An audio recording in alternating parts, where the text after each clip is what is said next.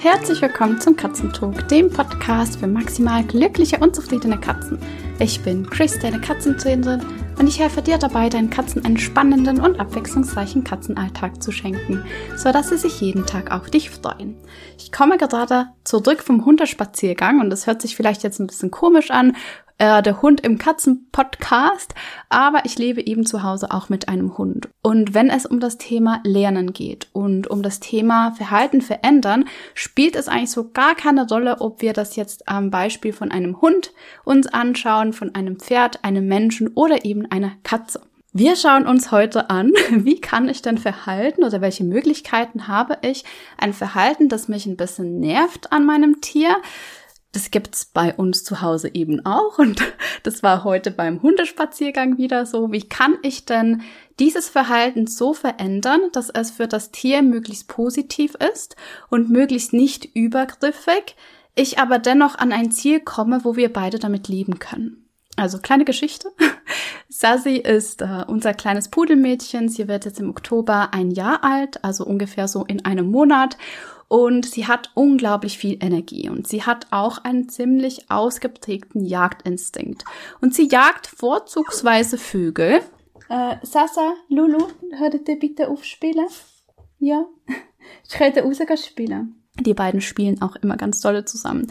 Also sie hat einen ausgeprägten Jagdinstinkt auf Vögel und vor allem Krähen. Und bei uns ist es jetzt gerade so, dass es, also die Felder sind abgemäht und da sind wahrscheinlich auch noch viele Sämchen über, die eben gerade für die Vögel äh, Köstlichkeiten darstellen. Und es gibt unglaublich viele Krähen, die gerade auf dem Feld sind. Und es gibt auch dieses eine Krähenpaar, ich glaube, das neckt uns, denn es ist immer die gleiche Krähe, die uns hinterherfliegt und schaut, dass Sassy hinterher düst und sie dann irgendwo auf einen Ast äh, sich absetzt, Sassy wieder zur Ruhe kommt und das gleiche Spiel beginnt von vorne. Und ich habe mir überlegt, wie kann ich dieses Verhalten ändern? Also was kann ich tun, damit Sassy nicht mehr kopflos diesen Vögeln hinterherjagt, weil sie kommt zu einem Punkt, wo sie auch nicht mehr abrufbar ist. Also sei das jetzt die Distanz, die zu groß ist, oder eben ihr Kopf, der zu sehr in diesem Jagdfieber ist. Und ich möchte dazu ein Modell an die Hand nehmen. Das Modell ist von, oder es sind eher eigentlich, ist eine Richtlinie von Doktor Susan Friedman und es nennt sich The Humane Hierarchy of Behavior Change Procedure. Eine schöne deutsche Übersetzung habe ich nicht gefunden.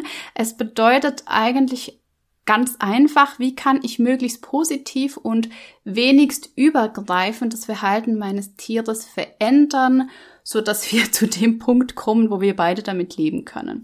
Und in dieser Richtlinie gibt es sechs Stellschrauben, an denen du drehen kannst. Und die ersten drei sind eigentlich die, die wir am meisten konsultieren. Sobald es dann zur Stellschraube vier, fünf und sechs geht, ja, lohnt es sich mal kurz innezuhalten und zu überlegen, habe ich denn bei den ersten dreien wirklich schon alles gemacht? Diese Richtlinie ist äh, so aufgebaut, dass du dir vorstellen kannst, das ist eine große Straße, also du hast eine Hauptstraße und da fährst du von ähm, Stellschraube eins bis sechs und diese Stellschrauben sind Seitenstraßen, also du biegst ab, ähm, machst dann da deine Veränderungen, passt Dinge an. Wenn das gut klappt, dann hast du vielleicht schon dein kreatives Verhalten oder deine Herausforderung gelöst. Wenn das noch nicht klappt, dann gehst du zur nächsten Straße. Ja, das Ziel ist es wirklich, in den ersten drei Seitenstraßen zu verweilen und gar nicht erst bis zur sechsten zu kommen. Also wenn du alles vorher machst, was es gibt, kommst du in absolut seltensten Fällen zu der sechs. Und auch da lohnt es sich ab vier spätestens mal eine Freundin, einen Freund anzurufen oder eben auch äh, einen Trainer, Trainerin, Verhaltensberaterin, ähm, um sicherzustellen, dass du nicht was übersehen hast. Denn wir werden ganz oft einfach auch betriebsblind. Ja, das passiert mir auch. Gut. Und das übrigens auch, wenn wir KundInnen haben. Also wenn ich mit KundInnen äh, in den ersten drei Seitenstraßen nicht weiterkomme, auch da lohnt es sich für mich als Professional, den Blick von außen zu bekommen und zu schauen, haben wir dann wirklich alles umgesetzt, was wir umsetzen konnten. dann lass uns jetzt einmal diese sechs Seitenstraßen uns anschauen. Die erste, also du fährst los auf deine Hauptstraße, dann kommt die erste Seitenstraße, das, die heißt Wellness. Und da geht es eigentlich um den Gesundheitszustand deines Tieres. Und dieser im Sinne von körperlich, aber eben auch emotional. Genau, also wie geht es deiner Katze? Ist sie gerade gesund? Zeigt sie vielleicht Schmerzanzeichen? Und wenn du nicht weißt, wie das aussehen kann, dazu gibt es eine Podcast-Folge, das war gerade die letzte, die ist auch verlinkt in den Shownotes, sodass du das Schmerzgesicht deiner Katze erkennst. Auch wie ist sie vom, vom, vom Körper her? Also ist deine Katze, vielleicht ist sie zu dick? Ist sie zu dünn? Ist sie gut? Bekommt sie all die Nährstoffe und Aminosäuren, die sie braucht? Kann sie das auch wirklich aufnehmen von ihrem Darm her? Hat sie vielleicht eine Arthrose, die du nicht erkannt hast? Oder hat sie Vorl? Auch dazu gibt es eine Podcast-Folge, das ist die vorletzte, eine sehr, sehr häufige Zahnkrankheit bei Katzen. Oder gibt es vielleicht auch Entwicklungs- ähm, Herausforderungen, respektive hat deine Katze vielleicht in ihren ersten Wochen nicht die Fürsorge von der Mutter bekommen, die sie eigentlich gebraucht hätte, war sie vielleicht in einem um, in einer Umgebung, die einfach ähm, es nicht zugelassen hat, dass sich ihr Gehirn so entwickelt, wie das normalerweise ist. Also hier geht's mal darum zu schauen, wie geht es meinem Tier gesundheitlich, aber eben auch nicht nur das, was du siehst, sondern auch die Dinge, wo du gerade nicht hineinschauen kannst. Und da gibt es ganz oft eben Änderungen, die wir machen können, denn ganz oft sind gerade bei Katzen Verhalten, die uns nicht gefallen, zurückzuführen auf organische Ursachen. Also sei das jetzt eine Unsauberkeit, die vielleicht dadurch entsteht, dass die Katze einfach Schmerzen hat, und Katzen sind MeisterInnen im Verbergen von Schmerzen, und sobald wir diese erkannt und behandelt haben, die, Un- die Unsauberkeit wie von alleine wieder weggeht. Also wenn das jetzt zum Beispiel eine Blasenentzündung war oder wenn du eine Katze hast, die immer dich beißt und kratzt, wenn du versuchst, deine Katze zu streicheln oder auch versuchst, deine Katze zu bürsten, könnte es hier auch sein, und das ist abzuklären, hat diese Katze vielleicht eine Arthrose? Hat sie Probleme mit ihren Zähnen und deswegen einfach Schmerzen und es ist ihr gerade alles zu viel?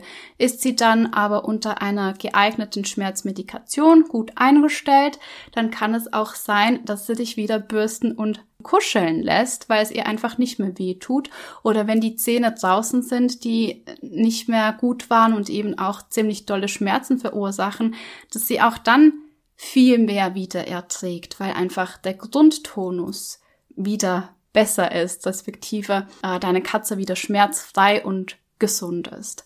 Also das erste Wichtige, das wir uns anschauen, ist eine gesunde Katze oder eine Katze, die mit Medikamenten gut eingestellt ist, als Grundlage dafür, dass wir überhaupt Verhalten ändern können.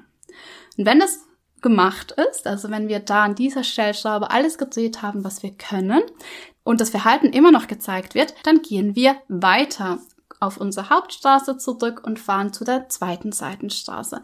Die zweite Seitenstraße ist Umgebungsmanagement.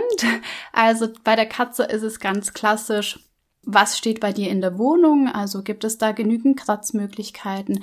Gibt es genügend Katzenklos? Sind diese Katzenklos wirklich auch sauber, so dass die Katze da gerne hineingeht?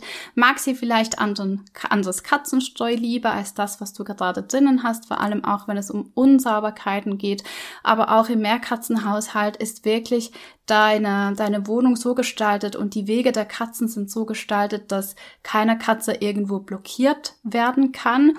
Also das sind all diese Dinge. Im Fall von meinem Hund war Umgebungsmanagement zum Beispiel, also ich weiß, sie ist gesund, die ist quietschfidel, die hat einfach unglaublich viel Energie und wir versuchen, diese Energie abzubauen, indem sie eben auch Energie loswerden kann. Ja, ist ein, ist ein junger Hund, ähm, sie hat einfach sehr viel Energie, das ist auch fein. Aber wenn ich diese nicht mehr kontrollieren kann, also wenn sie mir da zu dolle weggeht und ich konnte, also wir kommen dann zu Punkt zwei. Ich konnte sie dann schon noch abrufen, aber an irgendeinem Punkt war ich auch dann zu müde, das die ganze Zeit zu tun, sodass wir dann Umgebungsmanagement gemacht haben, im Sinne von, du kommst jetzt an die Leine und wir spazieren jetzt da einfach gemeinsam an der Leine durchs Feld, gerade auch, weil da eben im Moment, also die Kühe sind von der Alp zurück, gerade die Rinder, und wir haben wieder ganz viele Rinder bei uns und sie findet das super spannend, da auch einfach mal in die Kuhweide zu gehen und diese Rinder zu stellen, das ist auch so eine Geschichte. Und das möchte ich natürlich nicht. Also das heißt, in dem Moment kommt sie an die Leine und das ist Umgebungsmanagement.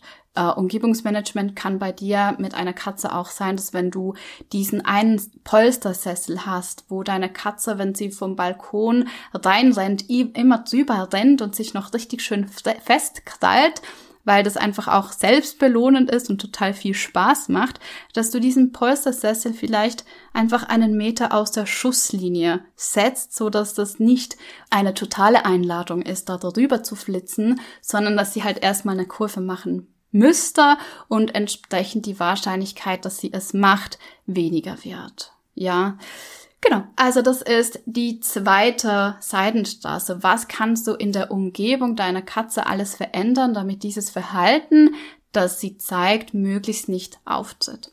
Und wenn du hier alle Möglichkeiten ausgeschöpft hast und es funktioniert immer noch nicht, respektive ihr seid immer noch nicht an dem Ziel, das du gerne hättest, dann gehst du zurück auf die Hauptstraße und wir fahren weiter zu der dritten Seitenstraße. Die dritte Seitenstraße ist positive Verstärkung. Positive Verstärkung setze ich bei uns gleich mit Markertraining, weil ich einfach super gerne die Momente, die ich positiv verstärken möchte, auch markiere.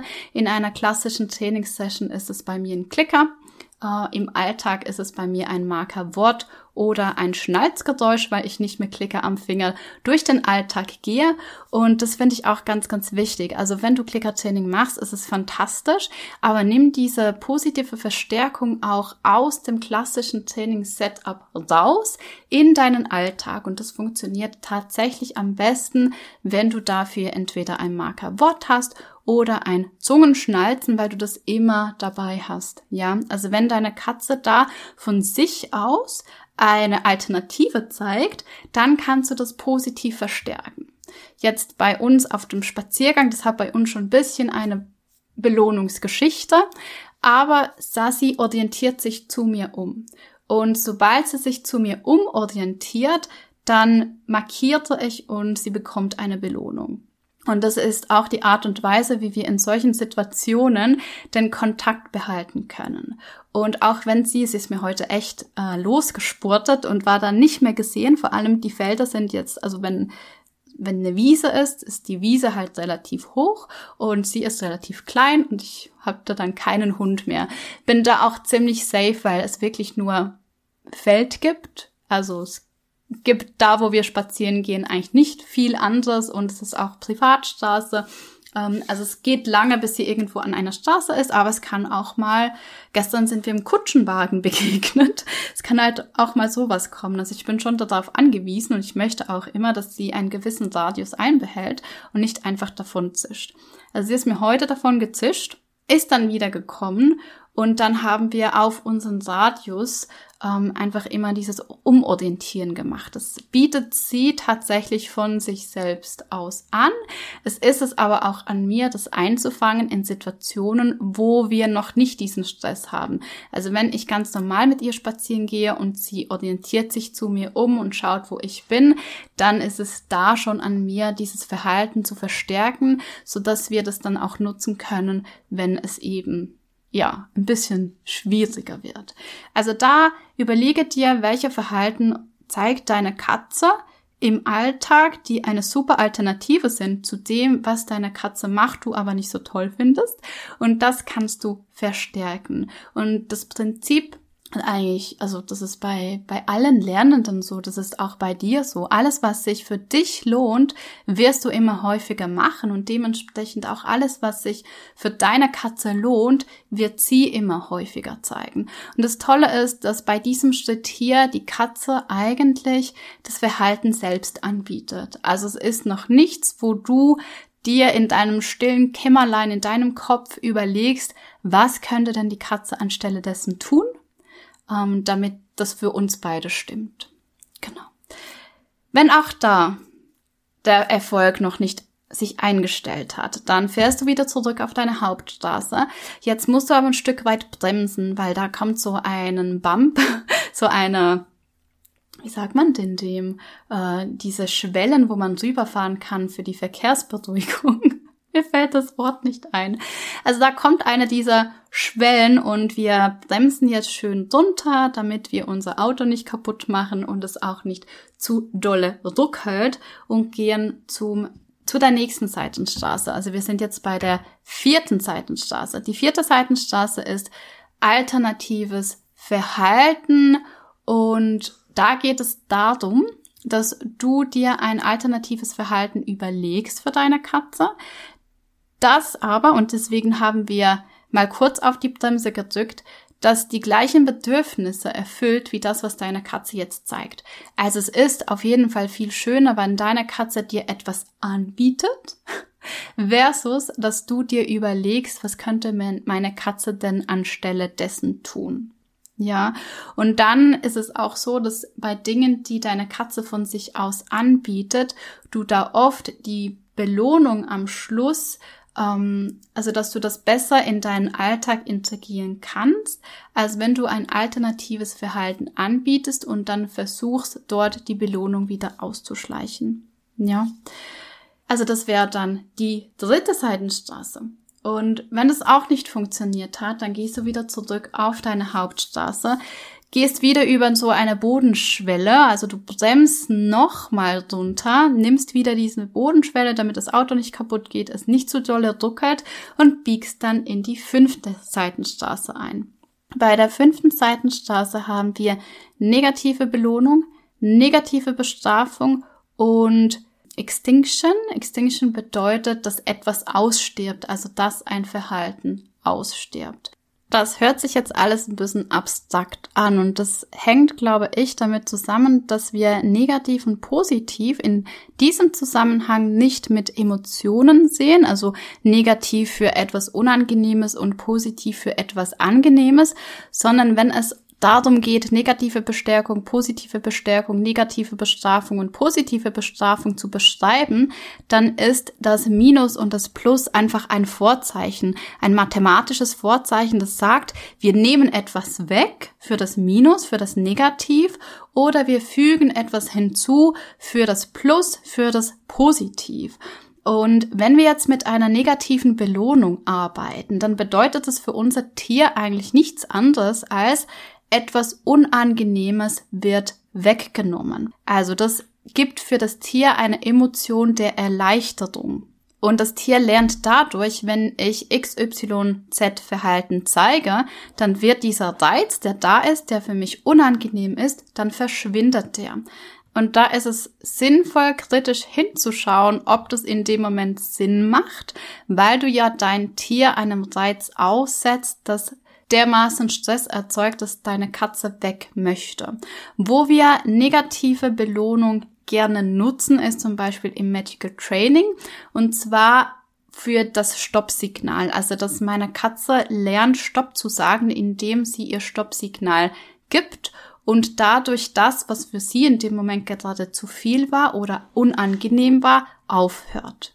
Genau, also das ist so die kleine Ausnahme, wo wir negative Belohnung integrieren in unser Medical Training, um da gute Kooperationssignale zu etablieren und das kommt von ganz alleine, ja.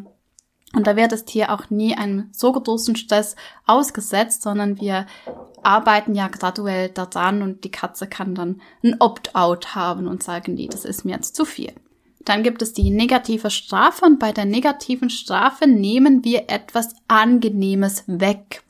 Also hier haben wir als Emotion ganz oft Enttäuschung oder auch Frustration. Ein gutes Beispiel dafür ist, wenn deine Katze zum Beispiel immer ähm, nach den Leckerlis krallt oder nach den Leckerlis ähm, beißt. Dann kannst du einerseits versuchen, mit alternativen Verhalten, die sie dir selbst, also mit der, dem Exit Nummer drei zu arbeiten, wenn sie beide Pfoten am Boden hat, das zu klickern. Du kannst dann versuchen, mit Exit Nummer vier ein Verhalten zu etablieren, das du als alternatives Verhalten gesehen hast.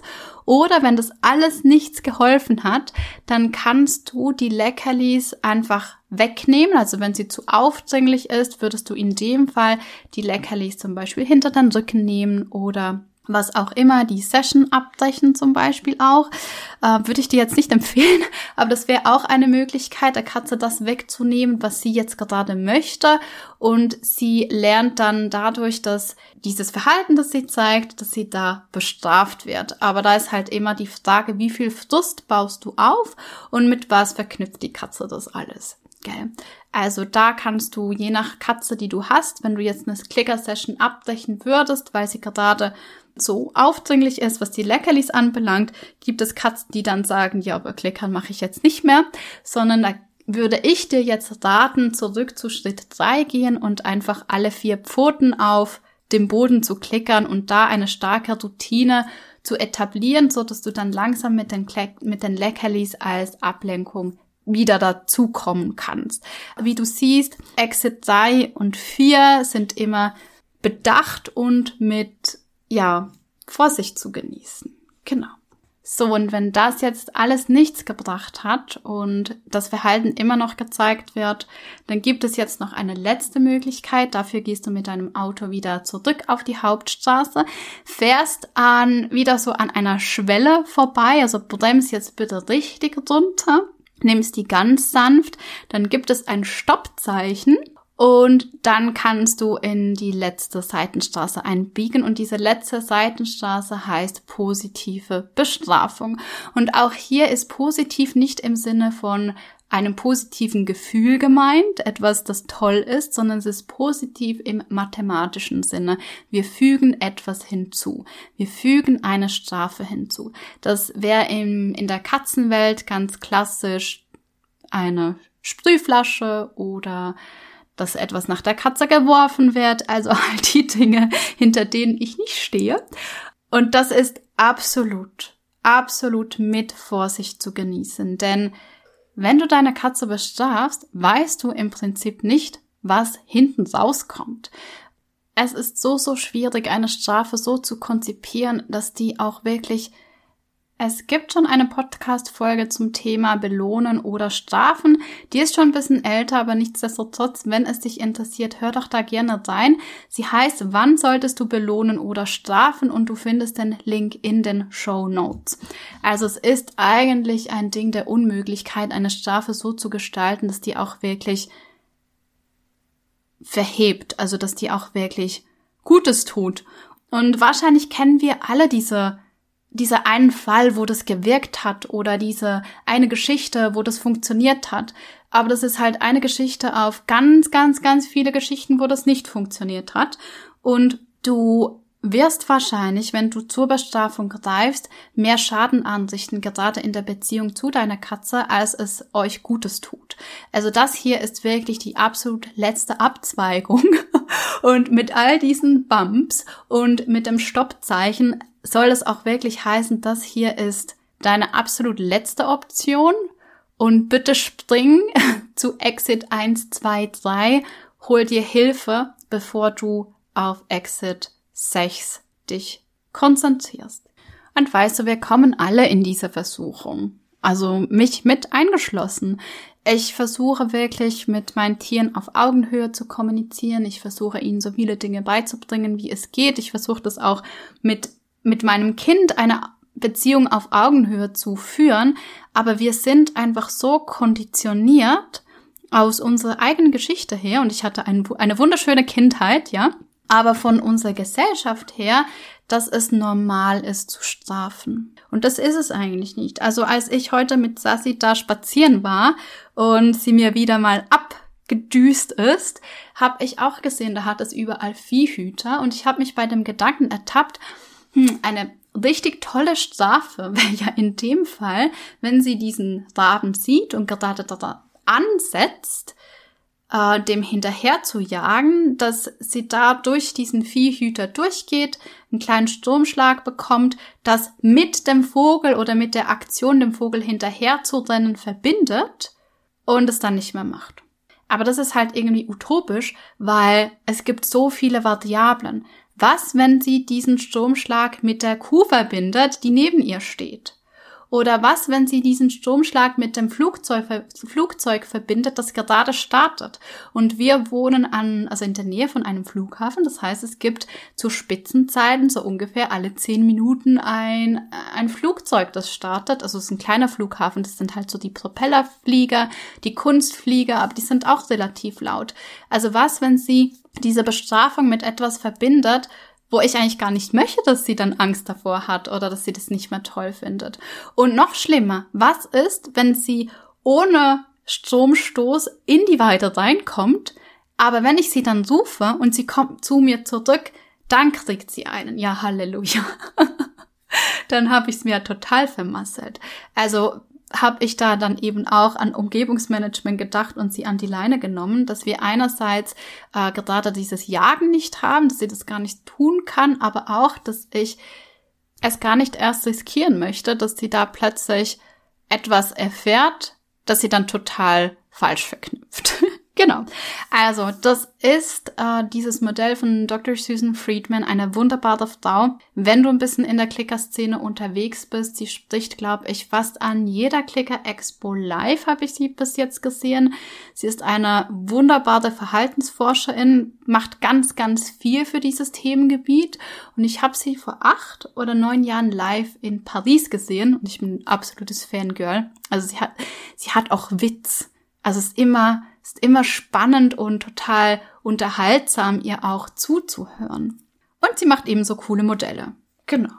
Also, nochmal ganz kurz zusammengefasst, dieses, diese Humane Hierarchy of Behavior Change Procedure bedeutet, wir beginnen da, wo es für unsere Tiere, für unser Lernen möglichst positiv ist und wir möglichst wenig übergriffig sind. Ich habe dafür noch kein besseres Wort gefunden. Also wenig, wenig eingreifen müssen. Ich finde, das ist je nachdem eben dann schon übergriffig auch für gewisse Dinge.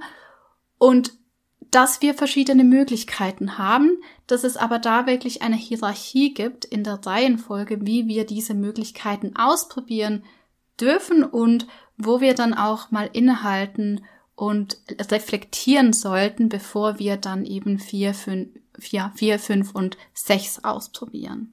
Wir lernen immer ganz, ganz viel über Tiere und wie wir mit unseren Katzen trainieren, wie wir mit unseren Hunden, Pferden trainieren. Aber das Gleiche gilt auch für Menschen. Also gerade in der Kommunikation mit deinen Mitmenschen hat zum Beispiel dieses Modell, finde ich, auch einen hohen Stellenwert. Also das du einfach reflektiert auch in Situationen gehst. Also wir sind ja, gerade wenn wir mit Kindern zusammenleben, eigentlich ganz oft in der Rolle, einem Kind etwas zu zeigen, einem Kind etwas, ja, ein Kind zu leiten und zu begleiten. Und da finde ich es eben auch genauso wichtig wie bei einem Tier, dass wir äh, schauen, dass es da eine gewisse Hierarchie gibt und dass Dinge, also Maßnahmen aufeinander aufgebaut sind und wir nicht direkt äh, unser Kind anschreien oder eine Strafe verhängen, okay?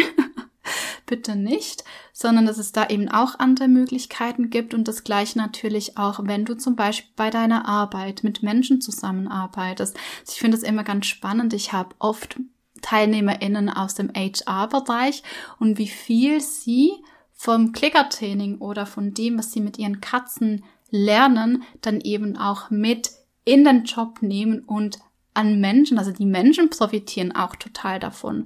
Und du kannst es auch total gut für dich selbst anwenden. Also wenn du jetzt ein Verhalten bei dir beobachtest, wo du sagst, ja Mist, ähm, finde ich irgendwie gar nicht so toll, dass ich das so mache, wie ich das mache, dann überleg dir auch mal, geht es mir gerade gut? Habe ich vielleicht Kopfschmerzen und bin deshalb einfach überreizt?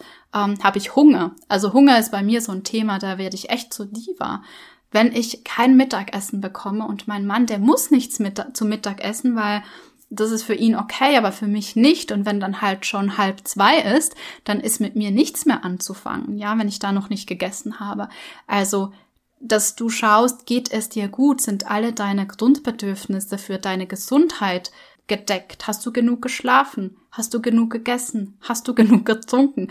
Tut es irgendwo weh? Und wenn eines dieser Bedürfnisse nicht gedeckt ist, dann schaust du, wie kannst du das schnellstmöglich nachholen? Also wo kannst du dir Essen besorgen?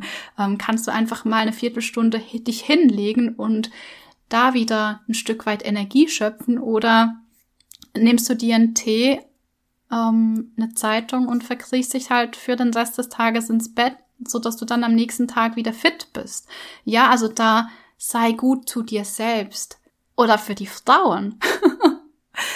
Ich finde ja, unser Zyklus macht unglaublich viel aus, gerade auf dieser erst, diesem ersten Exit. Also wenn ich weiß, ich bekomme dann gleich meine Tage und ich habe eine Ungeduld in mir, dann weiß ich auch, dass ich vielleicht verschiedene Dinge jetzt gerade nicht tue, sondern dass ich eher in die Ruhe gehe und gut zu mir bin. Ja, und das Gleiche dann auch mit dem Umgebungsmanagement. Also wie kann ich mir, wenn ich ein Verhalten ändern möchte, wie kann ich mir es so einfach wie möglich machen? Wenn ich jetzt zum Beispiel mehr trinken möchte, dann macht es doch total Sinn, wenn ich mir einfach eine große Flasche Wasser auf den Schreibtisch stelle, ein Glas dazu, und dass mein Ziel ist, dass diese Flasche am Ende des Tages leer ist. Und jedes Mal, wenn ich dann ein Glas fertig getrunken habe, kann ich mir auch, ich weiß es nicht, ein Häkchen setzen, falls, das ist für mich super belohnend, wenn ich was abhaken darf. Dann würde ich so eine Liste machen und da sind die verschiedenen Gläser, die ich trinken möchte, und jedes Mal, wenn ich ein Glas getrunken habe, dann würde ich ein Häkchen setzen oder eine Perle verschieben. Ich weiß nicht, ob du den Tagulator kennst, das ist so eine Perlenkette mit zehn verschiedenen Perlen, die nutzen wir ganz gerne im Tech Teach. Das ist eine Art Markertraining für Menschen. Und jedes Mal, wenn es eben eine Belohnung gibt, wird eine Perle verschoben. Ich nutze das ganz oft für Dinge, wo ich einfach auch mir selbst ein Stück weit Belohnung geben möchte. Ja, das muss nicht jedes Mal ein Stück Torte sein. Es können eben auch kleine Dinge sein, wie etwas abhäkeln, äh, kurz an die frische Luft, ähm, eine Perle verschieben. Da darfst du dir gerne Gedanken machen, was das für dich selbst sein könnte. Das wäre dann der dritte Exit, die positive Bestärkung. Also wenn es nicht alleine reicht, dass du dir einfach eine Flasche Wasser auf den Tisch stellst. Und wenn du das ausprobiert hast mit dem, die Flasche Wasser auf dem Tisch und die Perlen verschieben und es klappt immer noch nicht, ja, dann kannst du dir einen Timer setzen. Dann hast du sozusagen einen Prompt. Das ist dann der nächste, ähm, der nächste Schritt, hast du einen Prompt, um dir zu sagen, so jetzt trinkst du. Da stellt sich aber dann eben auch schon die Frage, weil ja das kein natürliches Verhalten von dir ist, wirst du das so übernehmen können? Ist es eine eine Gewohnheit, die du so etablieren kannst, oder kannst du da vielleicht ähm, an einem Schritt vorher schon ansetzen? Also kannst du dir eine besonders schöne Flasche ähm, auf den Tisch stellen, die du einfach mega toll findest, immer wieder anschaust und dann denkst, ach, ich sollte ja noch einen Schluck trinken. Oder kannst du deine Belohnung noch verstärken, sodass du eigentlich diese Belohnung möchtest und weißt, das geht darüber, dass ich jetzt ein Glas Wasser trinke. Also ich hoffe, du bekommst ein bisschen ein Bild dafür, wie wir eben mit diesen drei verschiedenen ersten Exits unglaublich gut spielen können, bevor wir überhaupt zu Exit vier, fünf und sechs gieren. Dass dieses Modell nicht nur für deine Katze gilt, sondern für alles Lebende um dich herum. Also sei das jetzt ähm, dein Hund, dein Pferd, dein Meerschweinchen, dein Huhn, du selbst oder auch deine Familie. Ja, gerade was ich so toll finde, ist, wenn wir beginnen, das auch auf unser Umfeld runterzubrechen und zu schauen, wie können wir dann, wenn wir ein Verhalten sehen, das wir vielleicht nicht so cool finden oder wir uns etwas wünschen von unserem Partner, wie können wir Verhalten verändern, ohne da so übergriffig zu sein? Also wie können wir ein Setup machen, wo unser Gegenüber einfach größtwahrscheinlich das zeigt, und wie können wir das dann auch bestärken, verstärken? Und da gibt es ein ganz, ganz tolles Konzept im Menschlichen. Das sind die fünf Sprachen der Liebe von Gary Chapman. Ich verlinke dir das auch in den Shownotes, wo du eben dann herausfinden kannst auch, was ist für dich, also wie wird Wertschätzung zum Beispiel für dich ausgedrückt oder wie wird Wertschätzung für dein und gesehen werden für dein Gegenüber ausgedrückt, und dass das eben auch nicht das Gleiche sein muss. Und Wir sagen ja immer, die Belohnung ist nur eine Belohnung, wenn derjenige, der belohnt wird, das auch wirklich als Belohnung sieht. Das war jetzt ein bisschen ein Satz mit viel Belohnung, aber im Prinzip ist es ganz egal, was du denkst, was der andere gerne möchte, sondern es ist nur wichtig, dass derjenige, der belohnt wird, das auch als Belohnung sieht. Und im Menschlichen können wir da eben auch fragen oder wir können uns zum Beispiel dieses Buch durchlesen. Und ich finde es mega, mega spannend. Genau, wir sind jetzt ein bisschen vom Thema abgeschweift, aber was ich sagen möchte, all das, was du hier lernst mit deiner Katze, also das meiste bis jetzt vielleicht auf äh, so richtig katzentypische Dinge, aber alles im Trainingsbereich kannst du für alle Lebewesen anwenden, ja. Und es lohnt sich da nicht nur, diese Gedanken sich für sein Tier zu machen.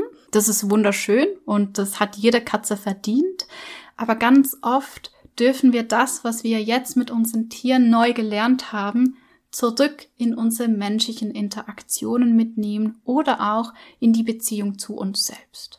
Genau. Da wird es wahrscheinlich in den kommenden Monaten noch ein bisschen mehr dazu geben. Also keine Angst, wir bleiben bei den Katzen, gell? Aber ich weiß nicht, ob du das schon weißt. Ich beginne jetzt im Oktober meine Ausbildung zum Spiritual Life Coach bei Laura Malina Seiler. Und das mache ich vor allem, um meinen Katzenmenschen zu helfen, denn ganz oft in meinen Katzenberatungen kommen natürlich die Katzen mit einem Rucksäckchen, aber der Mensch eben auch dazu. Und mir ist es wichtig, den Katzenmenschen noch besser zu betreuen, damit wir dann einfach auch noch bessere Resultate für die Katzen haben. Das heißt, ich versuche dich auch in den kommenden Monaten als Mensch besser abzuholen und natürlich deine Katzen, aber es wird sich da mit größter Wahrscheinlichkeit, wie das halt immer ist, wenn man eine Ausbildung macht, auch contentmäßig so ein bisschen was verändern. Wenn du Soft-Themen hast, gerade was die Beziehung zu deiner Katze anbelangt oder auch Themen, die du selbst hast, ähm, wo du dir unsicher bist, schlechtes Gewissen hast, ähm, wie auch immer, dann schreib mir das super gerne. Genau, das sind nämlich Themen, die mich interessieren. Also mir ist es wichtig zu wissen, was dich beschäftigt und ich dann auch mit in den Podcast nehmen darf. Bevor ich es vergesse, wenn du natürlich jetzt an Schritt vier bist oder Exit Nummer vier, fünf und sechs und sagst, hey Chris, fühlt sich irgendwie nicht so toll an, ich hätte da gerne Unterstützung, dann bitte schreib mir. Ich mache auch eins zu eins Verhaltensberatungen oder Trainingsbegleitungen und da gibt es normalerweise drei Plätze, weil das einfach eine sehr intensive Zusammenarbeit ist. Da kannst du dich super gerne bewerben. Das ist der Deep Dive. Das funktioniert über ein Kennenlernen, damit wir schauen, ob ich dir auch wirklich helfen kann und ob wir zueinander passen.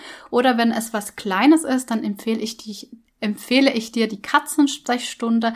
Da kannst du direkt über HelloPage deinen Termin buchen, dich in meinen Kalender einbuchen und dann treffen wir uns einfach für sechzig Minuten und du bekommst den Blick von außen. Gut, dann wünsche ich dir jetzt eine wunderschöne Woche und wir hören uns bald. Tschüss!